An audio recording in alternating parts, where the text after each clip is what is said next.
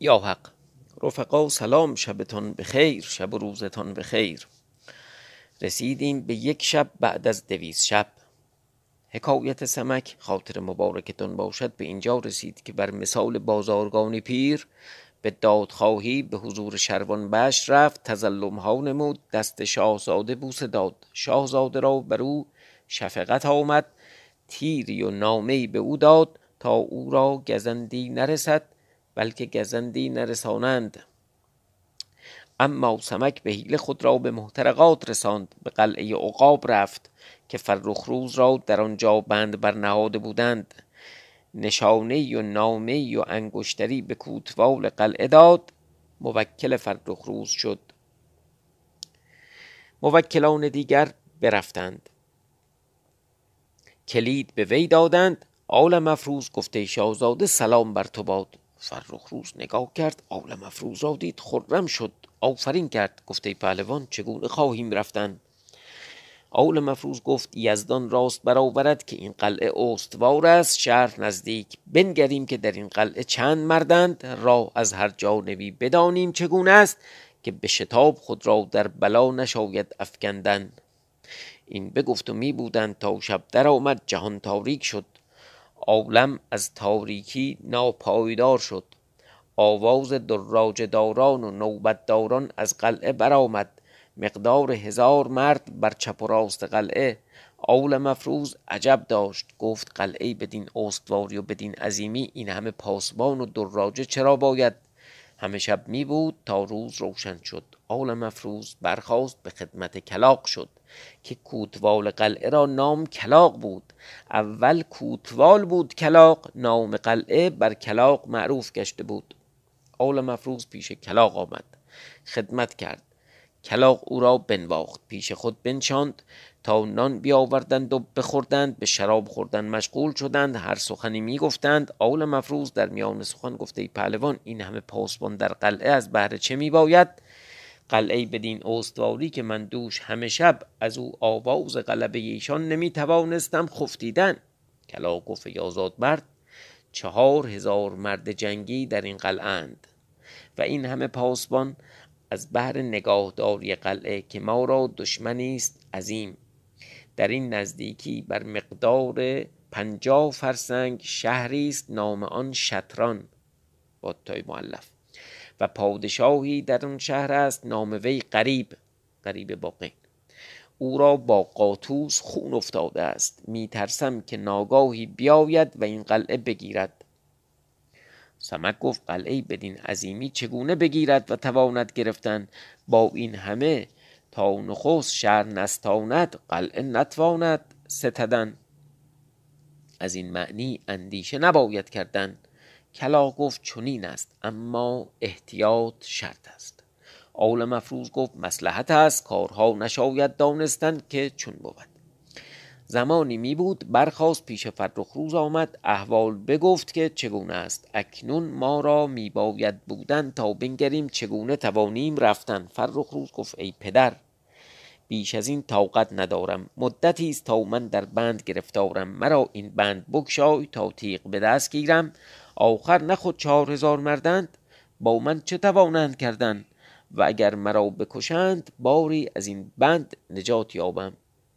یعنی احمقتر از فرخ روز در این داستان کسی نبوده و نیست و نخواهد بود. و اگر مرا عجل مانده است نامی کرده باشم. اول مفروض گفت ای شاه کار بازی نیست. جان بر باد دادن کار عاقلان نیست. صبر باید کردن تا وقت آید. من تو را از این جایگاه بیرون برم چنان که هیچ رنجی به تو نرسد. این بگفتند دو می بودن. بیچاره چه هرسی می‌خوره دست این؟ جانش رو به خطر انداخته. از این همه موانع گذشته اومده. مردک میگه چهار هزار نفر بیشتر نیستن. بریم بجنگیم. بازیه. و خیلی خوب جوابشو داد سمک. گفت کار بازی نیست. ما آمدیم به حدیث افعی که چون از قلعه کلاق بازگشت و روی برا نهاد احوال وی چون افتاد.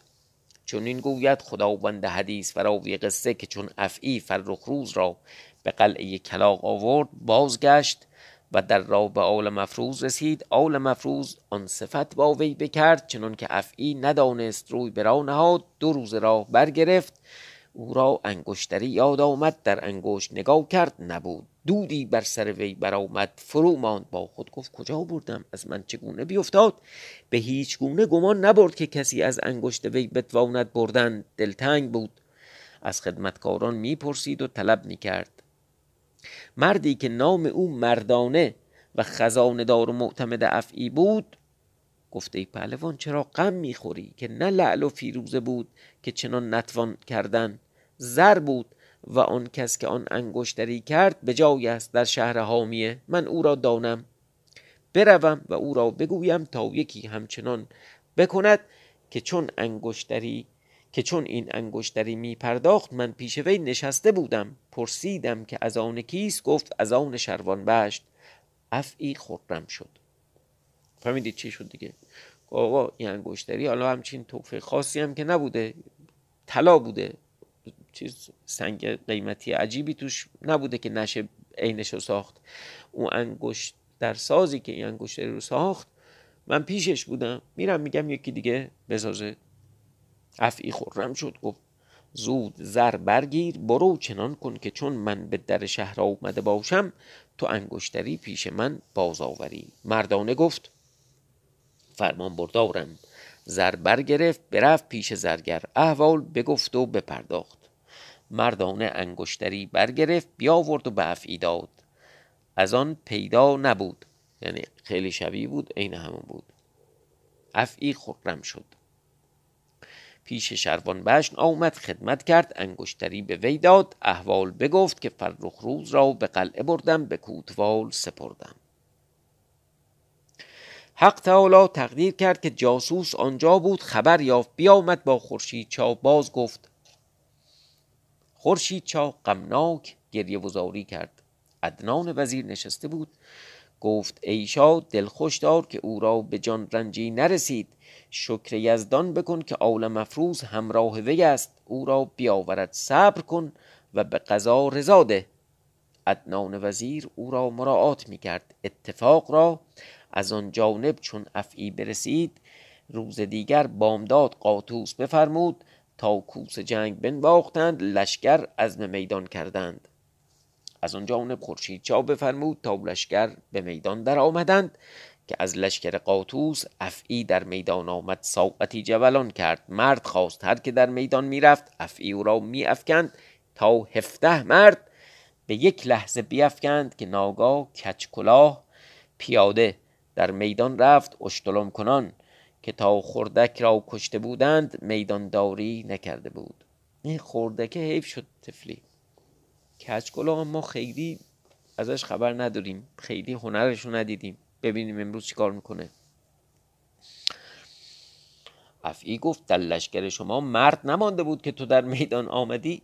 هنوز نگفته بود که کچکلا او را تیری زد و بیافکند. ای والله. دیگری و دیگری تا بیست مرد بیافکند. شروان بشت است در میدان جهانید. که از کچکلا دمار برآورد که از لشکر خورشید چاو سواری اسب در میدان جهانید پیش کچکلا آمد گفت تو بازگرد که تو کار خود کردی. آن سوار نیکی جهش بود. شروان بشت و نیکی جهش با هم درآویختند به نیزه بسیار بکوشیدند کسی مظفر نشد.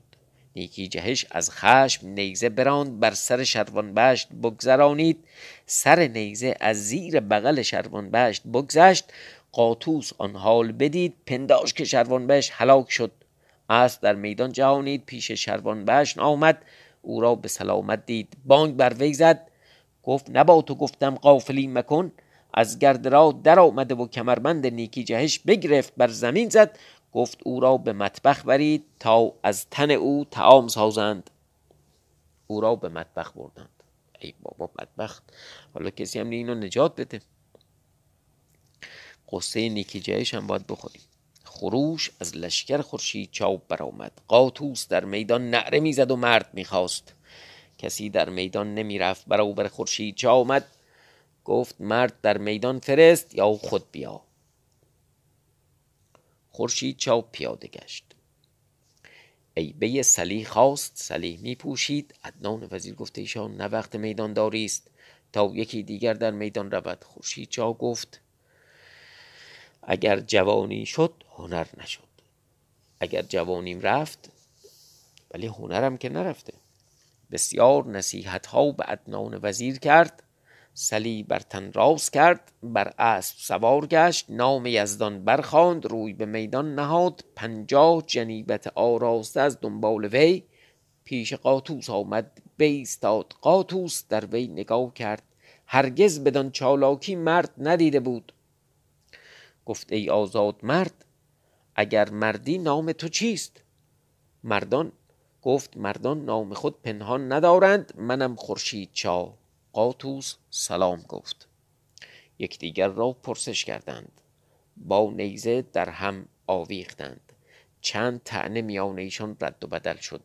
نیزه ها از دست بینداختند تیغ ها برکشیدند در سر و فرق یکدیگر نهادند. قاطوس جهد می کرد که کمربند خورشید چا بگیرد.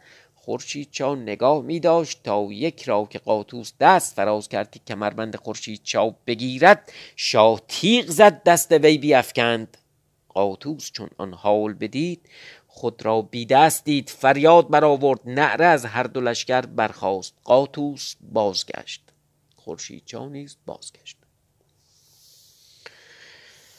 از هر دو جانب طبل آسایش فرو کوفتند لشکر بازگشتند قاطوس به بارگاه آمد بفرمود تا روغن بجوشانیدند دست وی در وی نهاد تا نیکو برشته شد. خب این احتمالا منظور اینه که اون تیکه که قطع شده رو کرد که هم خونش بند بیاد هم مثلا زودتر خوب بشه دیگه. اون یه تیکه دستی که قطع شده رو انداخت برشته کرد روغن دا ولی عجب تصویر دهشتناکه نیکو برشته شد. شروان بش پیش وی ایستاده. پهلوانان دریق میخوردند. قاطوس گفته شاه دستی کم گیر. عوض این دست باز کنم. روی به شروان بش کرد. معتمدی بفرست فرخ روز بیاورد تا به عوض دست خیش او را قهر کنم. شروان بهش گفته شاه کسی از خود معتمدتر نمی بینم کار من است که بروم او را بیاورم. اگرچه از برای دست پدر غمناک بود و به کینه می‌خواست که آن کار بکند و فرخ روز بیاورد تا پدر او را هلاک کند اما دل وی نمی‌دانست که چه میباید کردند. دشمنی دوستی آموز بود. فراقی همه وسال داشت. کینه می نمود با ده غلام کینه می نمود با ده غلام روی به راه نهاد و برفت. آن جایگاه در جنگ در بستند تا از آن جانب خبر به مخترقات رسید که شاهزاده شروان بش می آید ماه جان بفرمود شهر بیاراستند خلقی بسیار استقبال کردند.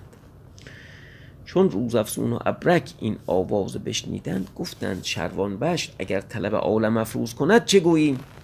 یعنی همون طلب بازرگان پیر. روزافزون گفته ای ابرک برخیز گوسفندی بریان کرده تابوتی بیاور. ابرک برفت گوسفند بریان کرد بیاورد در تابوتی نهاد بر مثال مردم قریب گریه وزاری کردند و آن تابوت ببردند دفن کردند. روزافزون گفت ما کار خود ساختیم اگر طلبکار باشد گوییم بمرد و اگر نه خود بر حال خود می باشیم حالا چرا بریون کردن؟ از راه روز دیگر بش به شهر در آمد به سرای خیش رفت. ماه جان خبر شاه پرسید و گفت شاهزاده به چه کار آمده است؟ گفت به قلعه خواهم رفتن که فرخ روز را بیاورم که پدر وی دست پدر من در مساف افکنده تا فرخ روز را به عوض دست خود هلاک کند. ماه جان مرد به قلعه فرستاد که در قلعه برای شاه باز کنید که خواهد آمدن. چون مرد در قلعه آمد و آن آواز در قلعه افتاد. سرای شاه آن بود که سمک درش می نشست. چون سمک بشنید دلتنگ شد. گفته دریقا که فرخ روز بیرون نبردم شروان بشن آمد. ندانم به چه کار می آید. بدین زودی پیش فرخ روز آمد. احوال بگفت که شروان بشت به قلعه می آید. فرخ روز گفت تو را گفتم که مرا از بند بکشای تا کار بسازم و بیرون رویم. اکنون نمی‌دانم که به چه کار می آید مگر مرا عجل رسیده است؟ تو از پیش من برو تا خود احوال من به چه رسد. آول مفروض گفت ای شاه به یزدان دادار که اول کسی که پیش وی رود من باشم. با وی پیش تو آویم و اگر قصد کار تو کند اول او را بکشم. آنگاه هرچه باشد ببینم.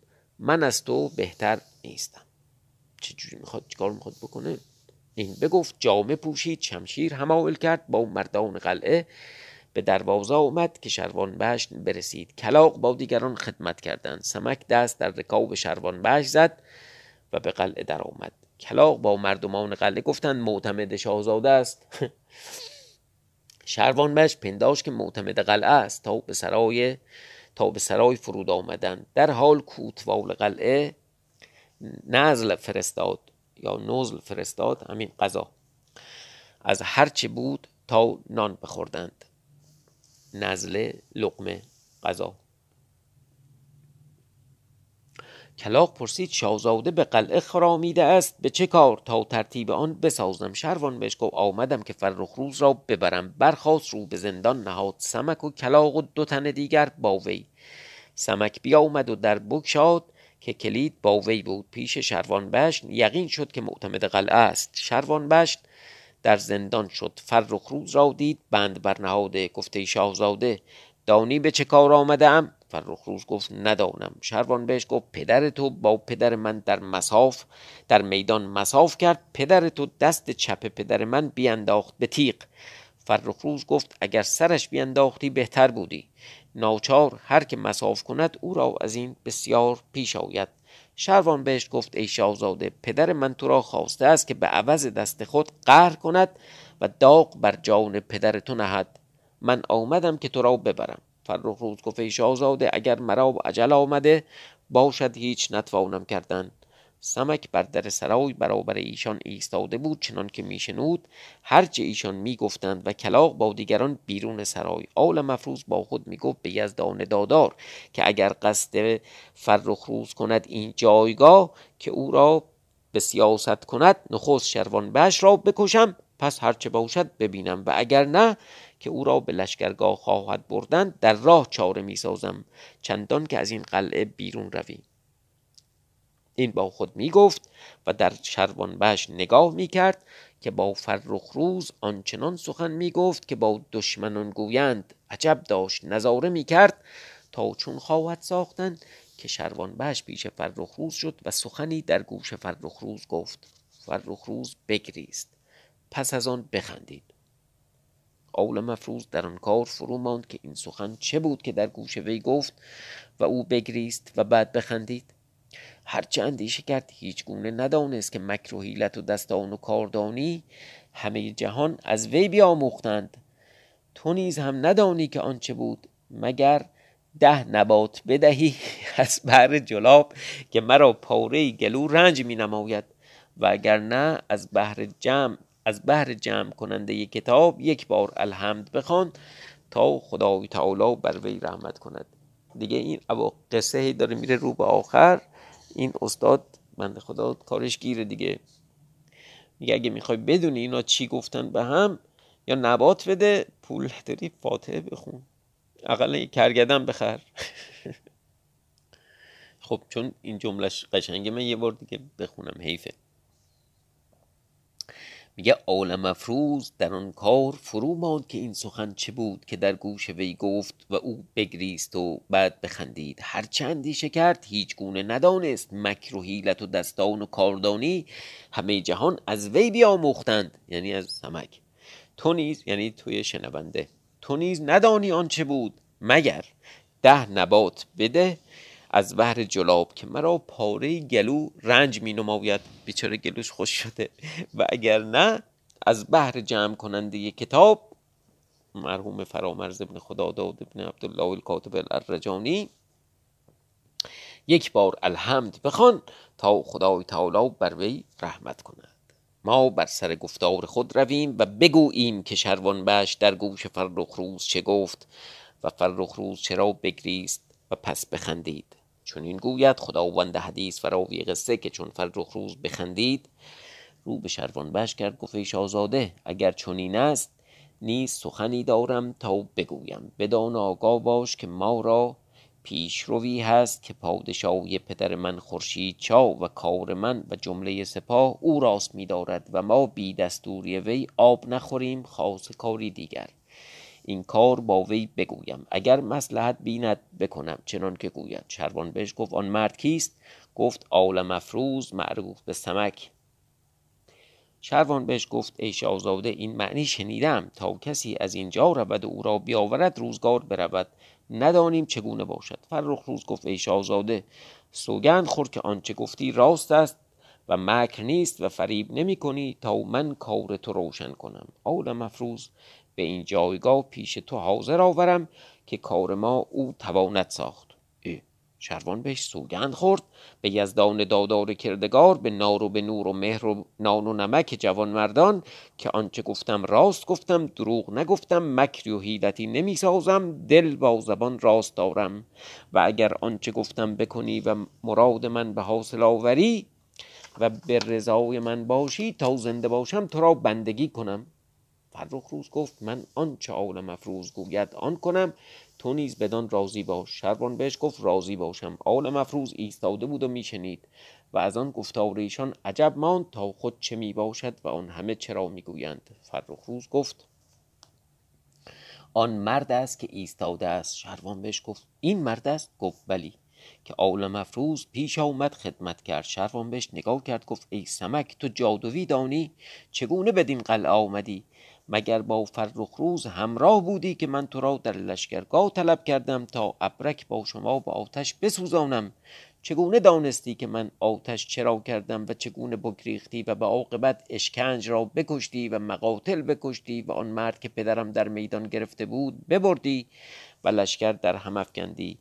تا از لشکر خلقی بسیار در هم کشته شدند و به عاقبت تو را بدین قلعه می‌بینم. کار و کردار تو همه عجایب است. بگو تا خود چون کردی. آل مفروض گفت شاه همه کردم وقت گفتار نیست. به نامه و انگشتری بدین قلعه آمدم. پس انگشتری و خط بدو بنمود. شروان بهش گفت این انگشتری من است. به تو کی دادم؟ به این خط کجا نوشتم؟ عالم مفروض گفت وقت گفتار نیست. بگو تا چه میباید کردن و آن سخن چه بود که در گوش فرخ روز بگفتی؟ داره از فضولی میتره که شروان بشت گفت ای سمک در گوش وی گفتم که من دخترم. باور کن من اینو حد زد من دخترم و آن روز که من تو را دیدم بر تو عاشق شدم و دل بر تو نهادم. بعد از قضای یزدان من تو را نگاهداری کردم و از دشمنان رهانیدم و بدین قلعه رسانیدم تا از دشمنان فارغ باشی و به بهانه آمدم که کار تو بسازم چنان که باید کردن بکنم. تا من سوگند با من سوگند خورد که دست از گلبو و چگلما و گیتینما بداری که من یقینم که ایشان هر سه به امید تو نشستند. ایشان را بگذار با من یکی باش تا تو را از این بند برهانم و در جهان کسی نمی‌داند که من دخترم مگر دادک من و دایه و مادرم و خادمی که مانده است. یعنی باباشم نمی‌دونه؟ ایشان نیز دانستند. اکنون شما نیز دانید. آول مفروض چون بشنید خورنم شد. با خود گفت یزدان کار ما راست برآورد. روی به فرخروز کرد گفت تو از بهر چه میگریستی پیش از آن که بخندیدی؟ تا کار چنان بسازم که دل هر دو خوش باشد. فرخروز گفت از بهران بگریستم که گفت دست از گلبو و چگلما و گیتین ما بدار. و ایشان بسیار قصه و رنج از برای من کشیدند به امید من می باشند اگر دست از ایشان بدارم یزدان مرا نیک نیاید. خندیدن من از برای این بود که این شاهزاده گفت من دخترم و تو را دوست دارم و از این بند بخواهم رهانیدن. نشاطی به دل برآمد. رو آب بخندی بخندیدم. اول مفروض گفت ای شاهزاده یزدان کارها می سازد پس روی به شروان بش کرد گفت اگر چنین است و تو فرخ روز را می‌خواهی که زن وی باشی باشد مراد تو حاصل است. اما گلبو و چگلما و گیتینما رها کردن شرط نیست که آنچه گلبو از بهر فرخ روز دید و رنج ها که کشید و بند و زندان که خورد هرگز هیچ آدمی به خواب نتواند دید. این همه قصه که کشید او را رها کردن شرط نیست. و هر یکی رنج که کشیده است با تو بگویم تا تو را دل بر وی بگرید. چه گلمانیز خداوند کلاه هست و بر دویست هزار سوار پادشاه بود. از بهر وسال فرخ روز ترک همه گفت. اگرچه به اقبال تو فرخ روز پادشاه هفت اقلیم است اما بسیار تفاوت است و تو میدانی و گیتی نمای. همچنین ترک ولایت کرد و از بهر وسال فرخ روز به ترک خانمان گفت. با این همه که هر یکی رنج بسیار کشیدند هیچ کس بیش از گلبو نکشید. شرط است که اول با تو وصلت کند و بانو تو باشی که فرخ روز هنوز هیچ زن ندیده. و مراد تو حاصل شده باشد. ایشان نیز محروم نباشند. شربان بهش گفت تو دانی؟ چنان که میباید میساز. یعنی یعنی عمرن کسی فکر می‌کرد که اینجا یه دفعه خواستگارید و توی زندان این چه ذهنی بوده طرف؟ واقعا نگاه کن وسط اینکه این یارو می‌خواد بکشه و بابای دستش قطع شده و وسط جنگ توی قلعه با اون وضعیت و چهار هزار پاسبون و اینا یه دفعه برق برگشت. این شد خواستگار مرده. و اصلا قصه یه جور دیگه شد و حالا دارن نوبت میدن که اول چگل ماه بعدا اون اول گل بود. خیلی خوبه. خب و این سخن گفتن از بهر آن بود که او را عشق فرخ روز در گرفته بود به هیچ گونه نمی‌توانست بودن که شاهین مهر به چنگال عشق دل او میخراشید و شمع دوستی در جان وی افروخته بود. در نهاد وی شورشی می‌کرد و علم وسال برافروخته بود و جمله حواس بدان نگران تا از بیتاقتی راه قلعه بگرفت و دوست دیدار افکند و دل آرام داد و از بوی وسال نسیمی یافت. آنچه داشت بنمود آنچه بود بگفت. راز دل پیدا کرد و حال خود بر یار عرضه داد تا آنچه مراد بود بیافت. گفت ای عالم افروز اکنون چه کنیم؟ کلاغ را بگیریم. سمک گفت زنهار که چهار هزار مرد در این قلعند و دیگر شهر نزدیک است. آواز دهند خلق آواز دهند خلق روی به قلعه نهند ما را ما در قلعه بمانیم و ما را بکشند. شروان بهش گفت چه چاره سازیم؟ سمک گفت فرخ روز را برگیریم و ببریم. چنان که او را پیش پدر تو می‌بریم به لشکرگاه خود رویم. شروان بهش گفت نتوانم که لشکر بسیار در راهند که پدر من ایشان را خوانده است و مرا می‌شناسند و با ایشان جنگ نتوانم کردن. که تیغ در روی پدر, پدر کشیدن شرط نیست. و در این ولایت ها نتوانیم بودن که همه ولایت پدر من است که ولایت محترقات بیشتر از ولایت حامی است. اما چاره دانم بگویم. اگر نیک است بکنیم. پس اگر نه تو چاره کن. بدان که در این نزدیکی بر مقدار پنجاه فرسنگ شهری است نام آن شطران. پادشاهی در آن شهر نام وی قریب. با پدر من او را اداوت است. قریب پادشاهی نیک است با داد و عدل. لشکر فراوان دارد و مرا در آن شهر دوستانند بسیار. شاه را بدان شهر بریم و از آنجا نامه نویسیم به خورشید چا تا بیاید. اول مفروض گفت ابرک و روزافسون در شهرند. شروان بش گفت ما را نیز به شهر باید رفتن که کار بسازیم.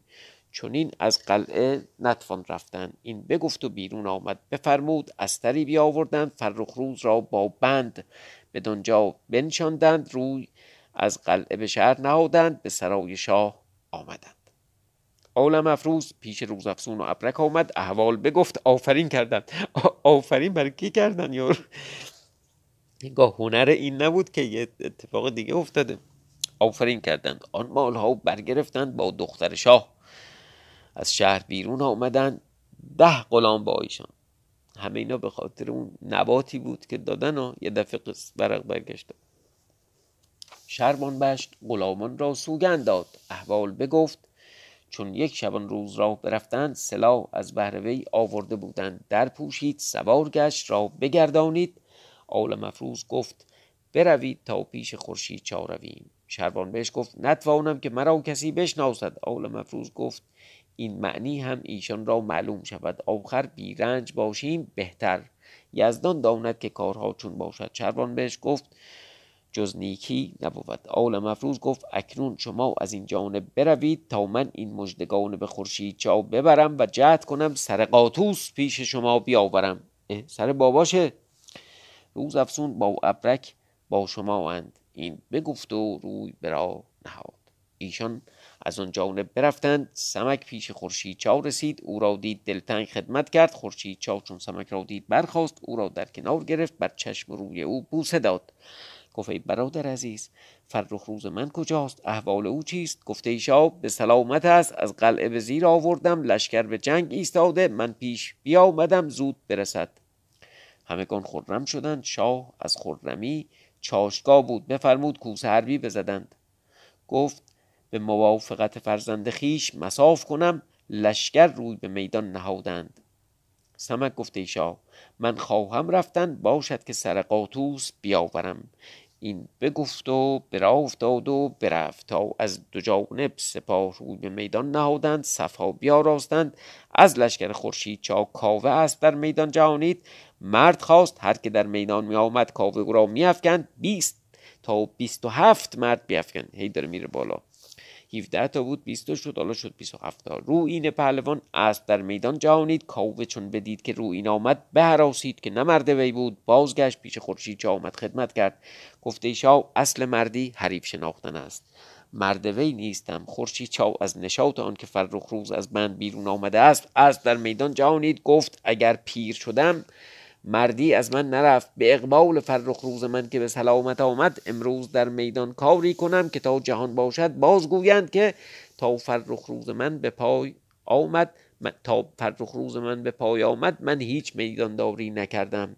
نعر زنان در میدان آمد میغرید پیش رو این رسید از گرد راه با وی درآویخت. رو این گفت ندانستی که چون این تیز و تند آمده ای نه چنان است که به جان دادن آمده ای پنداری که به حلوا خوردن است میشتاوی گفته ای نادان من خورشید شاه ابن مرزبان شاهم. چون این میدان داری پیش من حلوا خوردن است. اهلا من الاصل رو این گفته ای شاه. از این نشاطی می‌بینم. تو را چه رسیده است؟ خورشید جا گفت. مرا خرم باید بودن که فرخ روز من از بند بیرون آمد. فردا خواهد رسیدن. چون فرخ روز من به سلامت آمد یکی از شما زنده رها نکنم که همه غم من از بهر فرخ روز بود. روح این چون بشنید فریاد از نهاد وی برآمد. فرو ماند. گفته شاه فرخ روز تو به قلعه بود در بند به زیر آمد. خورشید جا گفت بلی. او را اول مفروض برادرم به زیر آورد.